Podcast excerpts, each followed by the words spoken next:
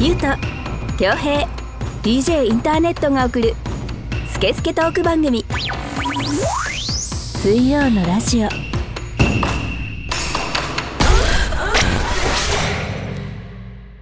はいこんばんは、えー水曜のラジオナンバー18始めていきたいと思います、えーこの番組はネットラジオの特性を生かしリスナーさんからのメッセージをもとに3人のおじさんが好き勝手に調理するスケスケトーク番組です。iTunes ポッドキャスト Spotify でも聞けますのでそれぞれ番組名を検索してみてください。それでは今回もこのお二人とお届けしたいと思います。どうぞ。はい。ちょっとまだ胸焼けしてるゆうとです。恭平です。かわいい女体化。恭平です。ひげがかわい。い 今日もひげかわいいよ。おじさんのひあげがーそうですか、まあねえっ、と今日はさうん。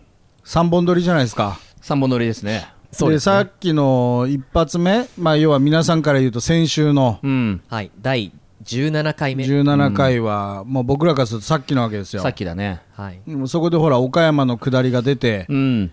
でタネットが持ってこなくていいのにわざわざ味噌汁持ってきやがったもんだから。自家製味噌のね。自家製味噌の。うん2年ものの、うんはい。もうちょっと具合悪いわけですよこっちは。飲まされてうねん。うん。はははじゃないんだよお前。持ってこなくていいんだから。そうですね。こ今回はちょっと俺持ってくるべきか迷いましたねうん。はい。あ迷った時はやめとこうよ。はい。そうですもうさっきからもうレッドブルで洗い流すのが大変なんだよもう。あの味噌汁が触れた俺の体内を、そうだね。うん、5リッターぐらいでなんとかじゃない。なんとか浄化するんじゃないかな。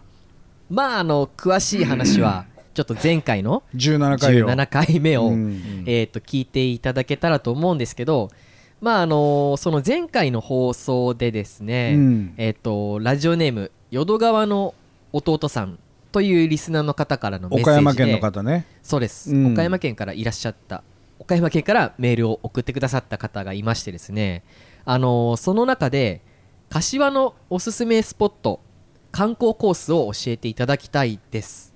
あのーあれだよね。岡山県とかってさ、うん。わかんないけどほら観光地ありそうじゃん岡山、うん。新幹線止まるでしょ？きっと。岡山駅っつうのあるんじゃないそうですね。なんかね岡山はね止まるんじゃないですか？意外と都会みたいな。のでしょ？なんかねそれがいじりなのか何なのか分かんないんだけど、うん。はい。結構ネットとかでも岡山ってそのなんか都会いじりみたいなことされてんだよね。うーん。なんかわかんないけどちん。ちん電車とかも走ってそうじゃん。でも駅前とかは多分栄えてるでしょうね。うんな歓楽街もちゃんとあってさ、あるだろうね、うん。はいオフィスとかもさ立ち並んでみたいな、うん。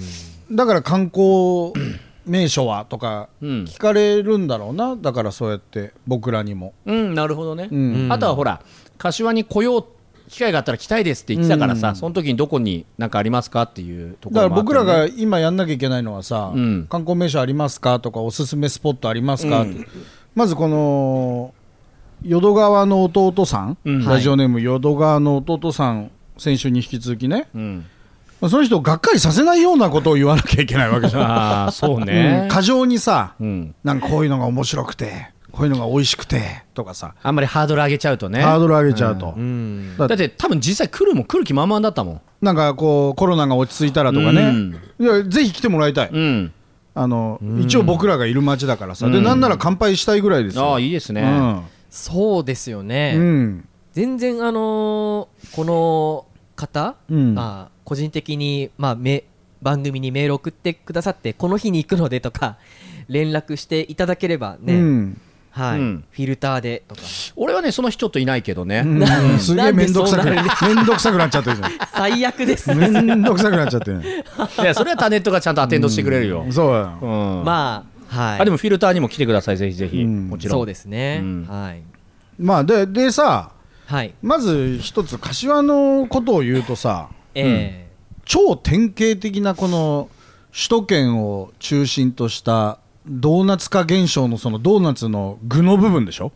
身の部分、うん。身の部分だね。東京中心だとしたらさ、うんうんうん。はいはいはい。身の部分じゃんドーナツ化現象の、だからまあ要は東京の一部みたいな。準東京？みたいなさ、はい、感じじゃん、まあ、電車で30分も走りゃもう東京だしさ、はい、30分走んないと一応東京都には入るわけじゃん、うん。うん、まあ上のぐらいだったら30分だよ。そうそうそうそうそうそうそう。なんだけどさまあゆえにさ、うん、まあ大体そっちの方行くよね。そうだね、うん、あの都内見てね。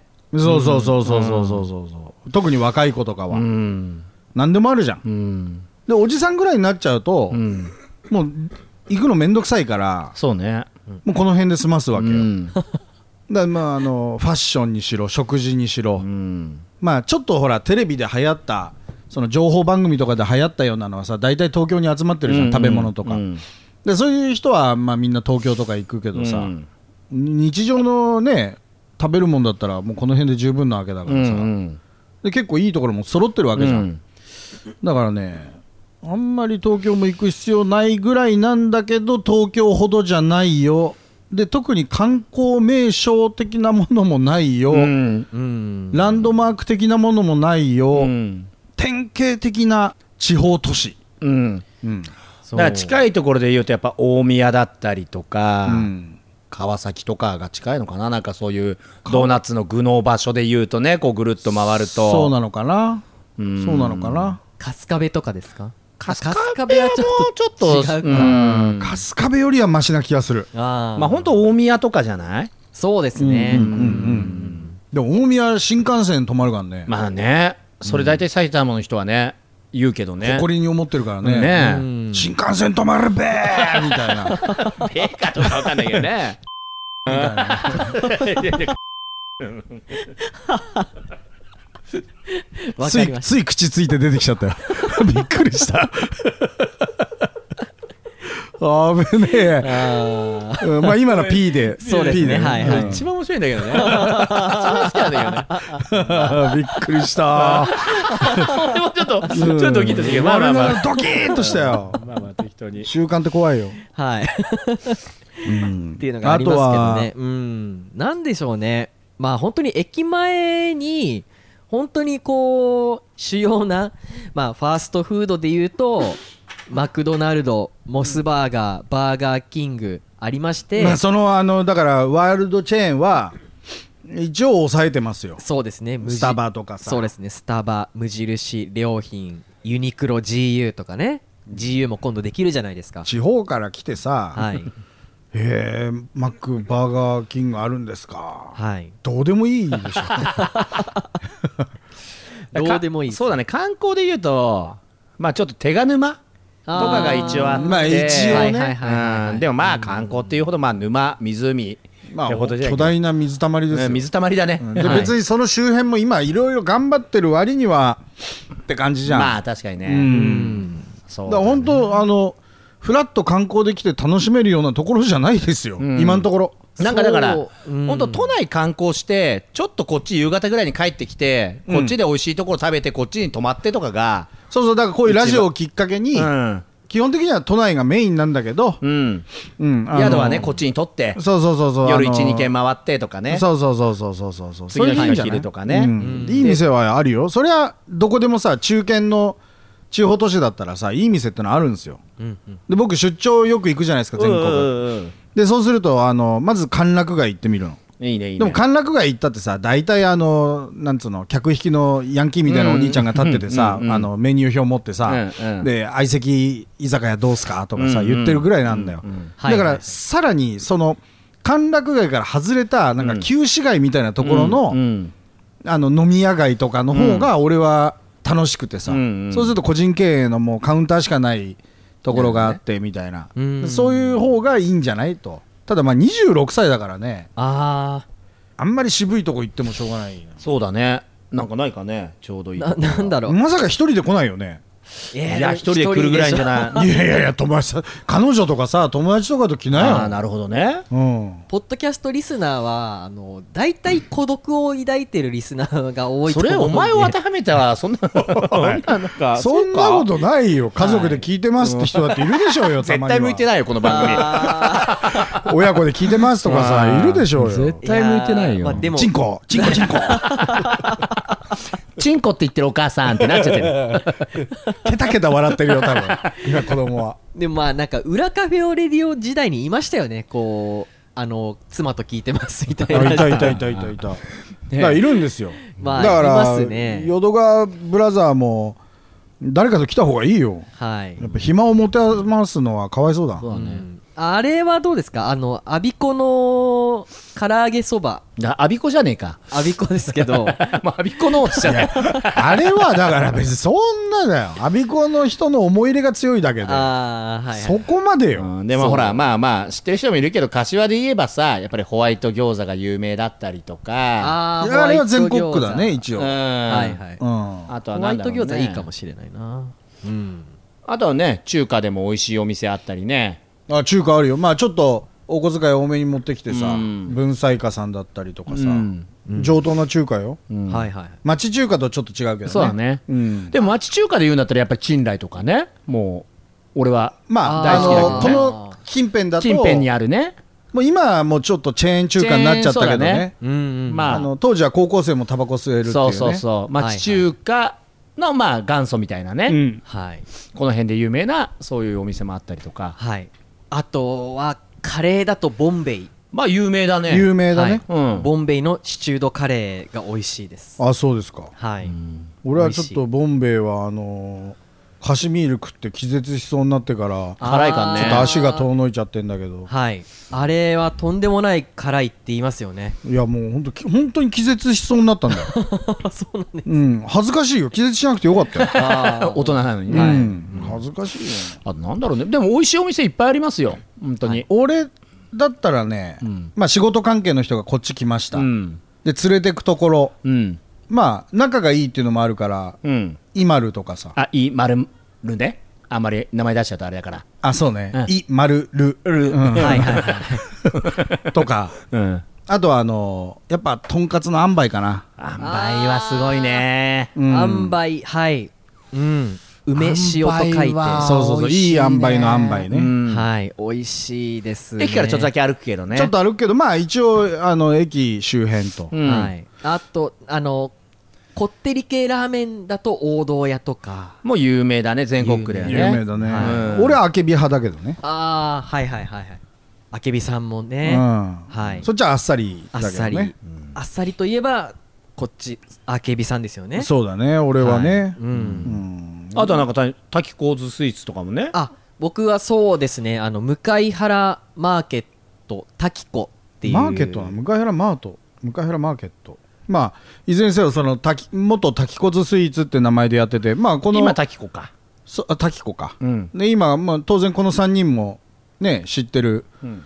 おばさんつカフェ。おばさんっつったら怒られる。おばちゃんでいいでしょもう。もうね年齢的にね。俺らがおじちゃんなんだから。あそうだね。滝子もおばちゃんうだよ。ん、あの可愛いらしいうん。あの、はい。女性一人でやってるファニーなねよ陽気な。いや陽気よ、はい。いい子よ、向原マーケット滝子が正しいですね、うん、オレオチーズケーキを食べてもらいたいね。あー最高だ。あれは最高ですね。最滝子で思い出したけどさ、うん。うん俺あそこほらい今のところに移転したじゃない、そうお店がね。うん、前はい。前のところから、で前のところから俺ずっと食べ続けてるパスタがあるんですよ。うん。でも別にそれメニューに載ってないんだって、うん。俺知らなくて。うん。はいではいはいはい。いつも行くとさあの、いつものパスタお願いって言ってさ、うんまあ、結果わがままなんだけど、はい。作ってもらってるんですよ。うん。はい。京平パスタっていう名前つけて、うん。それをさなんかインスタとかにたまにやっぱこのパスタが一番うめえわみたいな感じで、たまに載っけるの、うん。ストーリーとか、そしたら全然縁もゆかりもないお客さんが、うん。あの多分俺のページをスクショしたんだろうね。すいませんこのパスタってメニューに載ってないんですけどパスタってこれできるんですか？みたいな。おうおう。俺のページを見せてあの食べに来た人がいたっつってた。え。ではいすいません、あのそれ今やってなくて みたいな。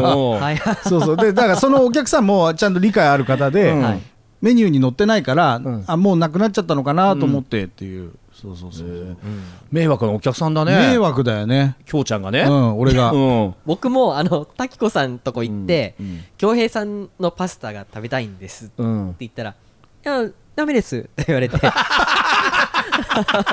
そんなん知りません」って言われて、うん。いや面倒くさいんだろうね。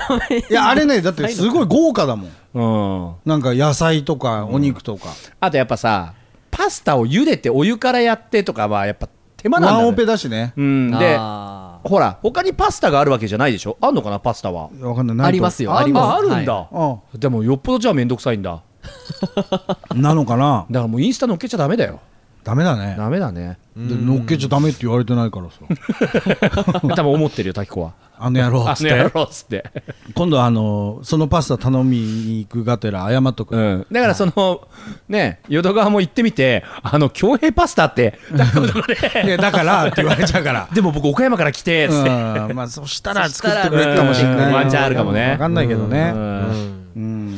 ってことです。はいでねあのーその向原マーケット滝子から歩いて23分のところに僕の家があるので。やめろよあんまりそういうの。はあーぜひ泊まってってくださいっていなるほどね。やっぱりあのクリエイターの家って多分気になると思うんですよ、ね、お前あげる気だな。はい。すごい怖いよ。風呂場に鎖でつながれた近所の小学生の女の子とかがいたりするからね。おしれ味噌塗ってくられてるし。そうそうそうそう。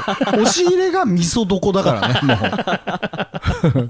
あのふかした、えー大豆を押し入れにべちゃべちゃべちゃって巻いてそこに塩となんか変な菌みたいのを直接ね。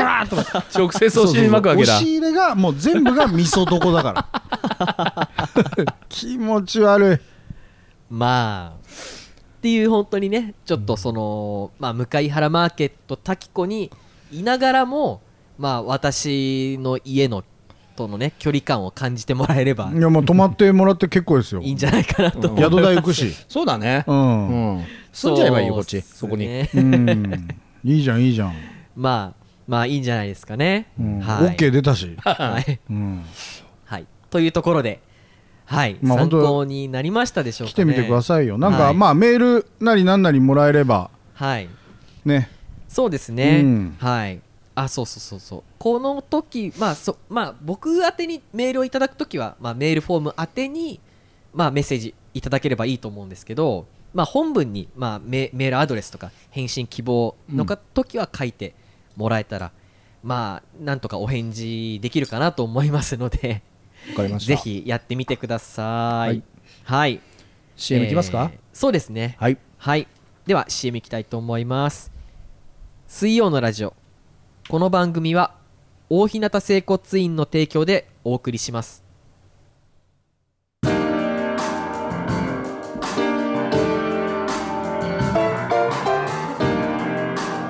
スケスケトーク番組。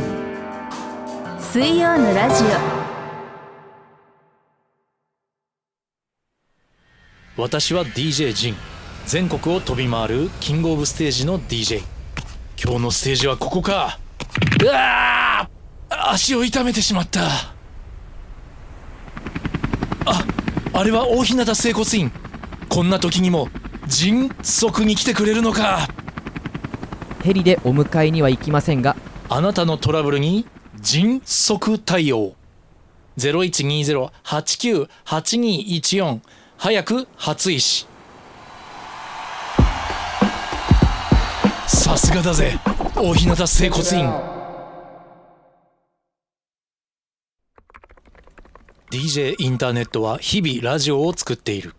その代償として体は悲鳴を上げていた。ああタイピングのしすぎで指が痛い。でも手を止めるとラジオは更新できないし。そんな人にも大日向整骨院は丁寧親切に向き合います。ぜひ大日向整骨院にご相談ください。お電話番号は0120-89-8214早く初医師。遺体が当たり前になっていませんか？大日向整骨院。スケスケトーク番組水曜のラジオ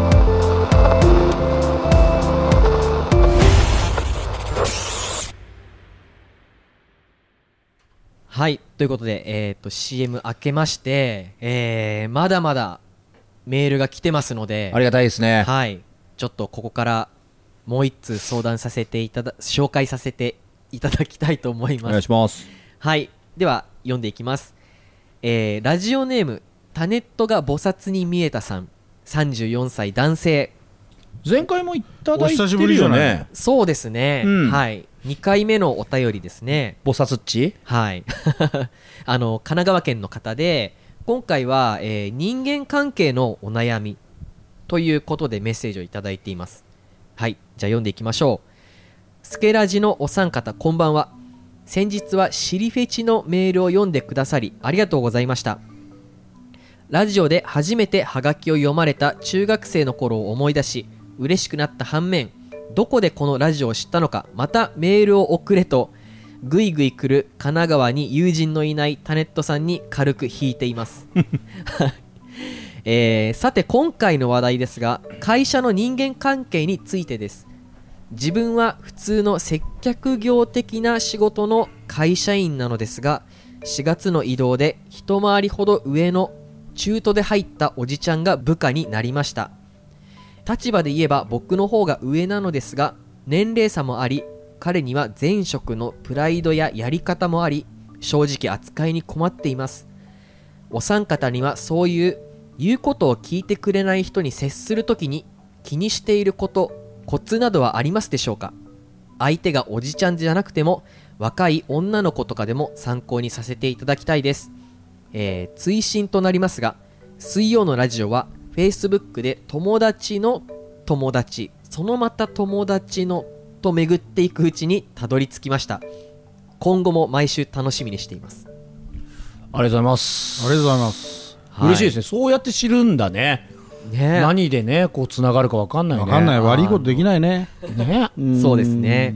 Facebook ってあんまりこの告知の効果ってあんまりないような気もしたんですけどね。俺はもう全然あのアクティブじゃないですよフェイスブックは。そうですようねん。でもまあ何かでねううん。んどっかでなるということなんですけども。はい。まあこう今これ配信は5月かな、はい。えっと、今回はですね予定では5月5日子供の日ゴールデンウィーク真っ只中でございます、うんうんあらら。はい。子供の日じゃん。はいということでですね。ちょうど5月ぐらいだとねその移動が終わってちょっと一段落してそうだね。ちょっと問題点が出てきてはいっていうところもあるだろうしね。こいつみたいなやつがいてね。なかってきてね。うん。うん。でまたねこの34歳はい。タネットが菩薩に見えたさん。はい。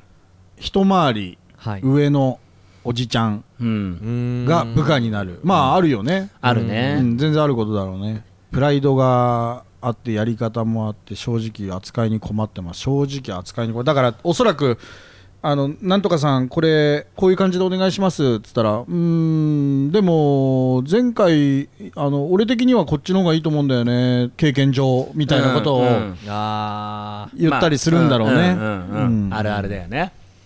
でなんだったらこうちょっとさその菩薩っちのさはい。ちょっとこう好き見てさ何々くんさここもうちょっとこうした方がいいと思うよみたいな、うん。こうねマウンティングじゃないけどアドバイスと見せかけたはい。マウンティングみたいなこともするだろうしね。ゆうとさんそういう経験があるんですか？うーんとそうだね。俺は24歳の時にはい。この職で店長になったんだけどはい。その時はもう全員あまあ年上だった、年上いるよね、おおうん、うん全員クビにしてやった。あそう。まあ半年ぐらいかけてね。その代わりもう絶対的なこう力をその間につけてええ。だからすもう言わせないようにすごいもうお酒の勉強したりとかあー。まあ、店に関することだったら、はい。もう絶対自分が一番っていうことこまで行ってはいはいはいはい。で最終的になんか向こうがもう言う隙がなくなったからうんでどうしよう向こうはって。で辞めていくやつもいるし、まあ言いづらくなっちゃったね、うん、でへこへこするやつもいるしみたいな、力技だったかなその時は。そうだから、そういう例もあるじゃん、うだかん、らこの菩薩っちもさもうそそれも一つだよね、うん、そうですね。ただなんか俺はその時はほら組織が小さかったからそれができたからさ、はい。ね、うん。人事権がなかったりとかさ、何おめえ勝手に辞めさせてんだよって話になっちゃうからとかさねまあ、ね人を雇うにもお金がかかるからうね、ん、あいやそうなるとまたねだからまあ方法としてはまあぶつかって屈するというか屈死させるあはい。相手をうん。やるのか、まあうまく懐柔してやっていくのかっていうとこになっていくんだろうね、まあ一つ言えることは、ん。上司になったんでしょ？うん。うんそしたらもう絶対的上司じゃないとダメなんですよ、はい。上司といううんうん。なん尊敬される立場じゃないといけないからさ、うん。まあ、部下に教わることもいっぱいあるだろうけど、うん。あのあくまでも上司ですよっていうのをもう尊敬してもらわないといけない、はい。だからまあ菩薩っちも頑張んなきゃいけない。今以上に、そうだね。今まで以上に。うん。頑張んなきゃいけないのとあとはもうこれ本当いろいろやり方次第でねもう仲良くなっちゃうとか、うん。あの従業員のこと、まあ、同僚にしろ部下にしろ上司にしろ嫌ってたらもう相手だって嫌ってるものと思った方がいいからさ、うん。はい。自分のことを。だかうんらもうとにかく仲良くする。もうそんなのさ相手だってバカじゃないからさ一回り以上の年上じゃん、うん。はい。だからもうこいつめんどくせえガキだなと思われてることぐらいもう菩薩っちも分かるわけだろうから、うん。そうじゃなくてもうなんか仲良くするみたいなさ、おちんちんとか言ってまえーた、もう急に 急に友達んこ。あ友達んこね。友達んこから。ここからね。そうそうそうそう。で出たやつね。そうそうだね。でもまあね。飲み行ってみるとかもね今時期ちょっとあれだけど。まあでもいいんじゃない、ね。うん。であとはなんかまあうまいこと協力者になってもらうまあそうそうそうそうそうそう。あの僕ちょっとまだね足んないとこありますけれども、うん。いろいろ力貸してくださいと。そう。まああのどうやったってもうそれ会社が決めたなんつうの？序列だからね。序列だからさ。うん。はい。しょうがないじゃん。でそのおじさんもよく理解してまさか俺のことをあの追い抜こうとしてんじゃないでしょうねみたいなさ、うん。後から入ってきたんだから無理でしょそれは。みたいな、年功序列の会社だとしたらね、はい。年功序列っていうかさ、うんうん。入入ったもんからの序列だとしたら、うんうん。あるあるだね。本当にね。まあでもな俺その大企業とかその企業に入ったことがねえから分かんないな。うん。ああ僕は菩薩さんは34歳ですけど、まあ、ほぼあの年齢は同じでそうだよね。であの移動しましたって書いてあったと思うんですけど僕もあのこの4月であの移動になりまして、うん。それまではあの、まあ、一つの部署のあのリーダーっていうのをやっててで大体、あのー僕より下の人たちは僕よりも一回り年下の方ばっかりであの22歳とかそれぐらいの方たちばっかりだったんですけどやっぱなんだろうまあ自分がその20代とかの前半の時は、まあ、34とかのおっさんとかって、まあ、とてつもなくおっさんな大人なイメージがあっ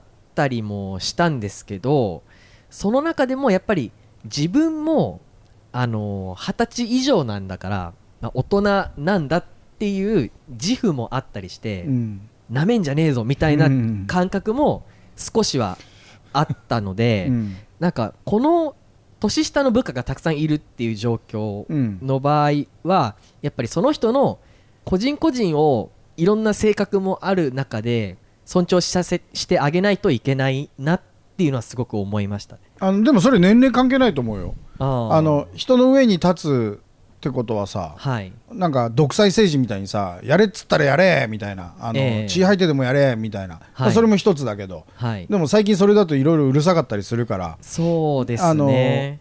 今自分がチームメイトがこんだけいます、はい。まあ23人45人。はい。チームメイトがいます。で自分がそのチームリーダーです。っはい。てなった時にあのゴールが必ずあるわけじゃんミッションが。そうですね。うん。例えば、販売接客業みたいなったら売り上げ上げるとかさ、はい。あの今月はこの商品を特に押していくとかさなんかい。ろいろミッションがあるわけじゃん、はい。だからその今いるこのチームメイトを使ってその商品がいっぱい売れればいいわけだからうんうん。それをみんなで考える。でそこにはあの忖度いやそういうのは好き嫌いは存在せずうん。個人個人の長所短所を見分けてその長がチームリーダーがうん。指揮する。うんっていうのが理想的な形じゃん。はい。だからそれに特化すればいいんじゃないの？やりづれえなこのおじさんとかじゃなくやりづらいよそりゃもはいはいはい。うどう考えたら年上だから。でもそんな考えない、うん。もう一チームメイトとして見る。もう年齢関係ない、もうそこはも割り切っちゃって見るしかないんじゃないかな。そうなんか確固たるリーダー感みたいな、うん。もう僕はもうこれでいこうと思ってます。何かあったら全部僕ケツ持つんでぐらいの、はいはい。そういうリーダー感が必要だと思うな。あとなんかこれもねこういう経験して半年後1年後なのか、うん。ああの経験あってよかったなってなる経験の一つだと思うんだよね。あの往々にしてよかったなってなるでしょこれ、うん。あの頑張って乗り切れば、乗り切ればね、ううん。まいこと、あああいうことあったからって、そうそうそうそうそう、う。ん。だから社会人になりたての頃って全部壁じゃん、うん。目の前に立ちはだかるミッションの一つ一つが全部壁じゃん、うん。でその壁の高さもわからないぐらいの壁がとにかくどんどんどんどんもう超至近距離で壁が目の前に来るみたいな、うん。うん。見上げようもないみたいな。目の前すぎちゃって、うんだけどだんだんだんだんやっぱ経験値が身についてくるとさ壁の高さが分かってくるからさあこんぐらいの本来100で乗り越えてたものがさあの意外と10ぐらいで乗り越えられちゃったりとかさ、うん。でそれはもう経験値がそうさせるわけじゃん、うん。でもそういうのを一つ一つもう覚えていくしかないよね、うん。うん。あのしんどいですよこれは、うん。そうですね。あのバスケもそうじゃん今回このチームかグーパーしてさまあ紅白戦やるときさ今回このチームかどうやって立ち向かうかなみたいな。ちょっとねメンバー的に弱くてね、うん。でもまあストロングポイント探してね。そうそうそうそうそう。少しでもね。そうそうそうこいつはこれが得意弱いうん。得意弱いみたいな。ですね。もうそこを瞬時に見分ける俺はねあの紙に書いてみるのがいいと思うけどね。チームメイトをまず紙に書き出してあこいつのいいところ悪いところいいところ悪いところって面倒くさがらずあはい。例えばなんかあのパソコン打つの早いとかさ、はいはいはい。うん。あの接客の声がでかいとか、でまあ短所もバーっとそいつなりにね、うん。菩薩くんなりに長所短所をこうバーっと紙に書き出してみるみたいな、紙に書くの意外に整理できていいですね。やめちゃくちゃいい。俺はね結構それもう若い頃からやってて。ああそうなんですそうそうそうそう。もう紙に書くとにかく。うん俺もよくやるな。できればパソコンよりも手書きの方がいいと思ってる。でそれ慣れてくるとそれ書かなくてもできるようになってくるの。頭の中でバーっと。あその情報処理みたいのができるようになってくるでもとにかくこのカード、まあ、カードとして見立てるとこのカードはこれが得意弱いみたいなのをしっかり手に取るように知っとくみたいな。あ、うん。うん、それはあの特にリーダーとしては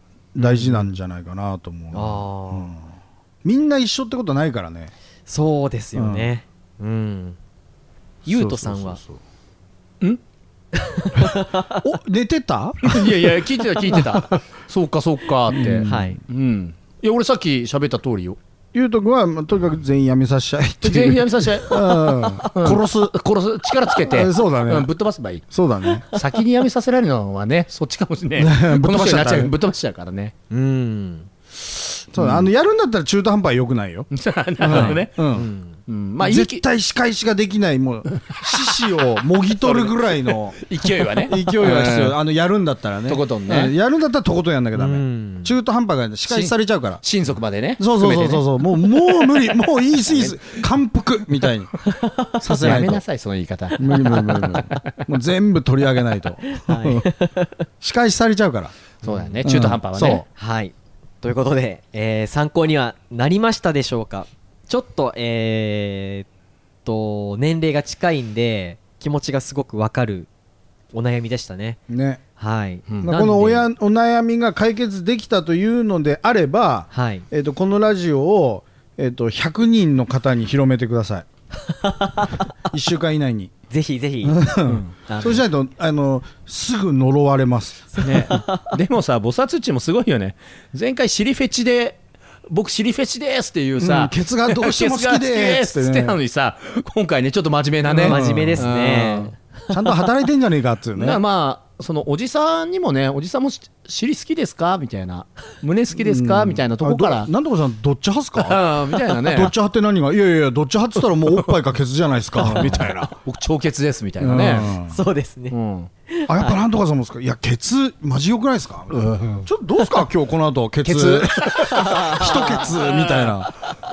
ケツカッチンね。そうそうそうそう。それはいいんじゃないかな、うん一番手っ取り早いよそうあいいね。なんとかケツね。みたいな。そうだね。いいケツあんの？みたいな。知ってるんですよ、うん。みたいな。二駅先の。みたいなね。いいじゃんいいじゃん。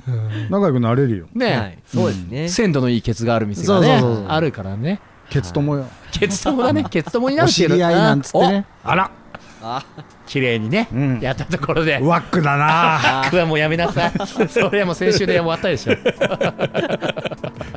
ということで、えー神奈川県のリスナーの方からのお便りを紹介いたしました。はい。また送ってくださいよ、なんかそうですね。いいですね岡山だの神奈川だの。いいよ。ねえ全国区だどんどんねもう他県にこう行って、ねそのうちもう北京の張さんみたいな。何書いてあるかちょっとわかんない。全部漢字で「ニーハオ」みたいな。最後「サイチェン」みたいあなうん。そこだけはねうん。えーわかるけどね、うん。はい。じゃあお持ちしますその。そう。別に北京でもね。ねはい。